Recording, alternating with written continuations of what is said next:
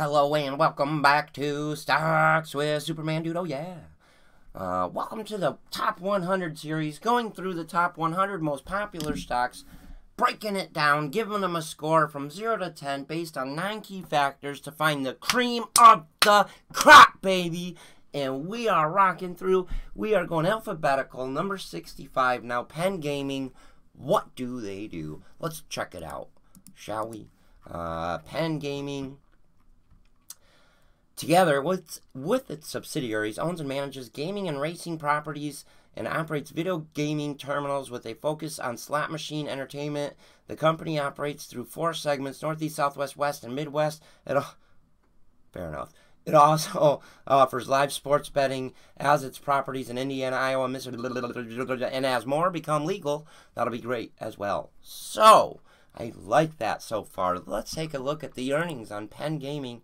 Uh, current quarter 104% positive. Next quarter expected 120% positive. Fantastic. Current year 134, 134% positive. Fantastic. Next year 44%. Looking great. Uh, let's take a look at the price target. You know, this price target average with the current stock price at 109, average uh, price target 110, sitting right there uh, with a with a buy hold. Uh, so that's decent. Fair enough. Let's take a look at the PE ratio here, uh, if there is one. I didn't think there would be. Negative 5 earnings per share. Not shocking with the coronavirus. Uh, beta, 2.75. A little more risky than others. Still not terrible, but not great. Uh, Penn Gaming, let's take a look at the short interest.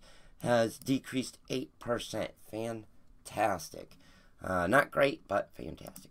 You know what I mean? It's okay. Let's take a look at the chart. Uh, over the long term, kind of held its little steady trend here until recently hit some serious volume, bumped up from eight bucks a share up to about $128 a share. Wow. Wow. Wow. That's impressive. Huh. This is a tough one. I think it's a little probably. Let's take a closer look at the chart before we do this. Uh, correction here brought it down to a pretty decent support. Uh, cranking forward up at 109.